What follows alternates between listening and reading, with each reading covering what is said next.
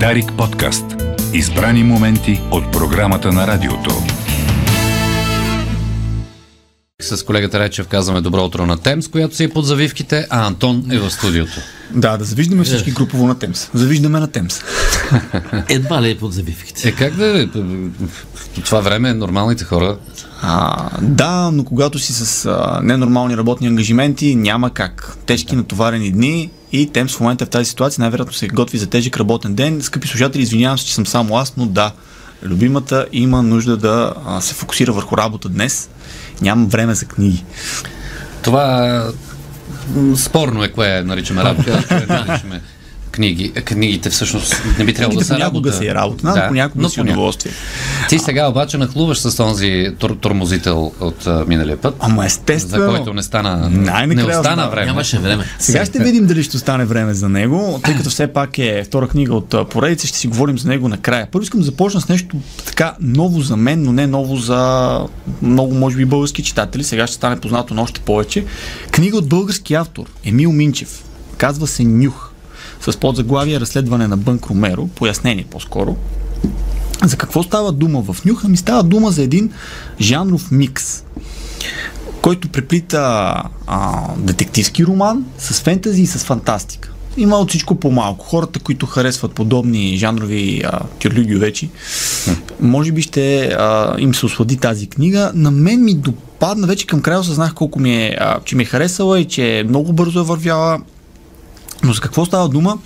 Емил Минчев създава м, образа на добре познатия детектив с един развод зад гърба си, с а, склонността или по-скоро умението да се забърква в неприятности. И в началото на тази книга в офиса му влиза една красива жена. И го няма да разреши един случай от... Ще е като Марлоу. Да. Да, много марвелско звучи. А, много чандорско. Ча, чандорско. Чандорско, да. А, влиза тази красива жена и му казва, че от другерията е изчезнало едно лекарство, което по принцип не би трябвало да може да изчезне заради сензори, които са инсталирани в другерията и така нататък. Камерите обаче, интересно как точно в този момент са изключили, когато тя не е била в другерията, са били четирима клиенти. И от този един случай Емил Минчев започва да разказва историята на детектива Бънк Ромеро и как разследва този случай, как разследва следва случай. Тук са брани, мисля, че четири случая. На пръв поглед отделни един от друг, но всеки един допълва някакъв елемент към една обща история, което много добре се е получило на автора, поздравявам го за което. А, тези случаи са колкото обичайни за детективския жанр, толкова и необичайни. Обичайното е, че имаме, какво имаме? Има кражба, има мистериозно изчезване, имаме още по-мистериозно убийство. А, необичайното е, че Минчев не пише само детективска история. Бънк Ромеро, детективът всъщност живее а, в град от бъдещето на една далечна планета. Това е тук е фантастичният елемент. Имаме технологии, които ние нямаме, а, имаме съвсем различни метеорологични условия и така нататък, други планети. И още повече има и лек фентази елемент, защото на тази планета, освен че живеят нормални хора, обичайните кофти хора, кофти престъпници, още по-кофти политици, живеят и мутанти които заради условията на планета са се появили определени мутации. И не си мислете нещо от рода, скъпи слушатели на X-Men или така нататък, мислете си по-скоро мутации в духа на фентазито. А, върколак, в случая вълколак, тук така е написано, а, вампири, вещици и прочие. Тоест хора, които проявяват някакъв тип магически способности. Това са мутациите там. Всичко това звучи малко странно, събрано в една книга. На мен също ми беше много странно. Първо да кажа, защо започнах да чета нюх заради препоръките на други хора. Ето колко е ценно ти препоръчват книги. Казаха ми, прочети го, забавно е, развлекателно е. Да, обаче за едни може- да харесват дадена книга, други да не харесват, то като филмите. Абсолютно. Мога да ти препоръча да гледай този филм, а пък а, на тебе не ти харесва. Това е принципа и на с книги под завивките вече толкова много години. Хората знаят какъв е вкуса на Темс горе-долу. Слушателите знаят какво чете тя, какви романи, каква литература харесва, знаят какво чете и аз. Те са много различни в голяма степен. И тези, които а, харесват неща като нея, лесно могат да се ориентират. Тя харесва тези автори, препоръчва този, значи може би ще ми хареса този, който препоръчва. Онези, които слушат, четат литература като мен, по-скоро повече жанрова, а, може да харесат и нюх. Аз лично харесвам и детективски романи. Много обичам Чандор. А, харесвам фентази, ясно е, харесвам и фантастика. Mm-hmm. И все пак признавам, че това е едно много труден микс. И много труден микс за създаване, да го направиш хомогенен, за да не се разпилява в някакви посоки, да не звучи, да не звучи добре на читателя. Емил Минчев обаче се е справил. Тук се замислих, докато четях, се замислих за Джои Трибияни от приятели. Ако си спомняте, имаше един епизод, в който ядеше пай с а, месо и с а, торта и с не знам си какво рече, беше объркала на рецептата. Логиката на Джои беше, месото е вкусно, тортата е вкусна, а двете заедно пак са вкусни. И в същия също се получава тук. Детективски роман хубаво, фентази хубаво, фантастика хубаво, накрая резултата наистина допадна ми. Още повече, че в основата а, нюх на Емил Минчев е детективски роман. Фантастиката е повече фон, който да даде възможност на автора да работи с технологии и да вкара такива елементи в своята история. И накрая имате и фентази елемента, който да направи всичко малко по-магическо, малко по-такъв свеж, привкус на цялата работа, който и без това вече е свежа. Но в основата си е детективски роман. Да, имам въпрос имам. Слушам. Господин Ромеро, главния детектив тук на републиката. Пие ли алкохол и пуши ли? Интересно, пие алкохол, но не чак толкова много, колкото други, Други детективи, които познаваме. Добре. Да, пие си хапчетата, между другото. А, пие си хапче, това е по-важно. Всяка сутрин си пие хапчета. А, много ми хареса един от разказите. А, това е една класическа история, тип Агата Кристи. Той се озовава в а, имение на мафиот, защото и в бъдещето има мафиоти. Да. А, на един мафиот, който му казва така и така, брат ми е починал, не спойвам много, това е само основата. А, искам да разбереш кой го е направил. Трябваше да празнуваме рождения му ден, тук има дестина гости, някой от тях, няма кой друг бе. И този тип история, този тип сюжет го знаем. Детектива един вид е сред заподозрените и трябва да разбере какво се е случило. И тук трябва да пак да поздравя автора, вместо да се облегне толкова на научно-фантастичния или фентази елемент, защото така е най-лесно. Измисля си някаква измишлетина и е в случая решен. Случая се решава по напълно логичен начин, който дори да ги нямаше фантастиката и фентазито, пак ще да работи. Така че, Под дедуктивния метод.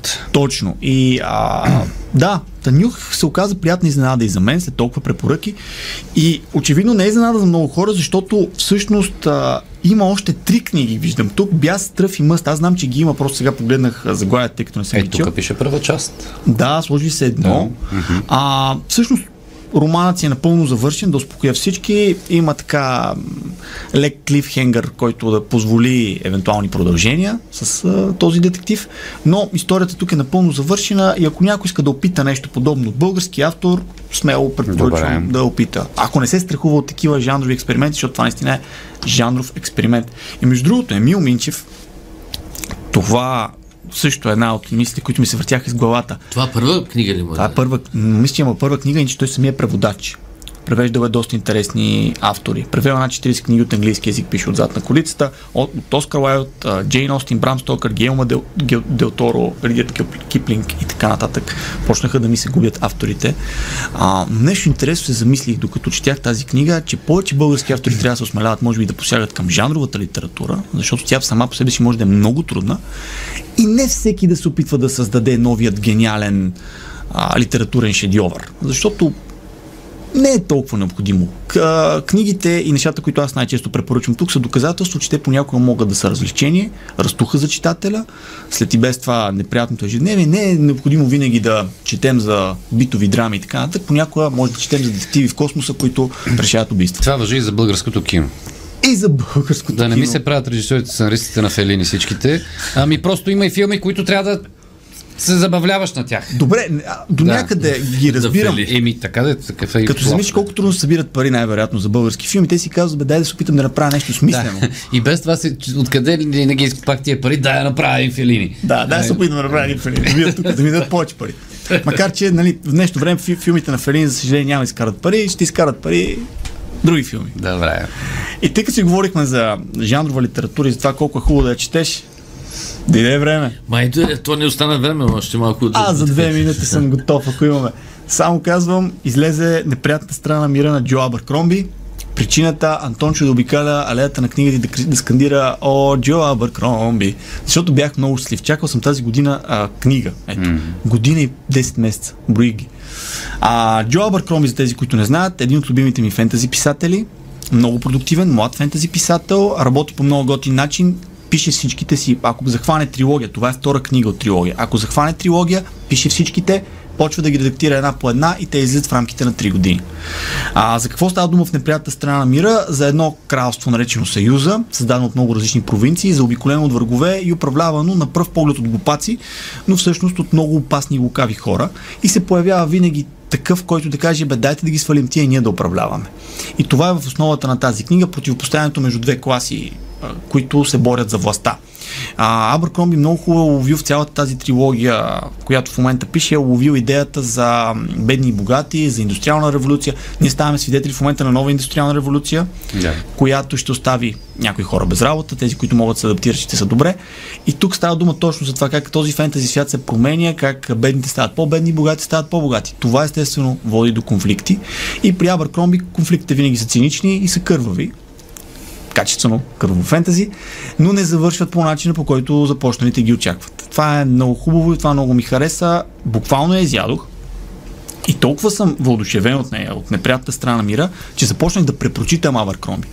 И знаете ли какво ми направи впечатление? Първите му книги излязоха в България през 2010 година. Направи впечатление, че Абъркромби е започнал да пише по-добре. Което е много хубаво за всеки един автор. 9 книги по-късно, 8 книги всъщност по-късно, а, всъщност може би си 12 имаме странични истории. Абъркромби започна да пише по-добре. Та неприятната страна на мира много ме зарадва. През февруари месец очакваме да приключи тази трилогия с а, мъдростта на тълпите. Много така провокативно заглавие, защото ние знаем колко са мъдри тълпите и какви глупости често правят. Ами, добре, добре, Антоне, благодаря ти. Запълних дупката, която те ми остави. Се. да, да, да. Следващия понеделник сте по работни задачи. Така, Да, извинявам се, за което, че няма да така, ни има. че а, ще се видим по-следващата седмица. Дарик подкаст. Избрани моменти от програмата на радиото.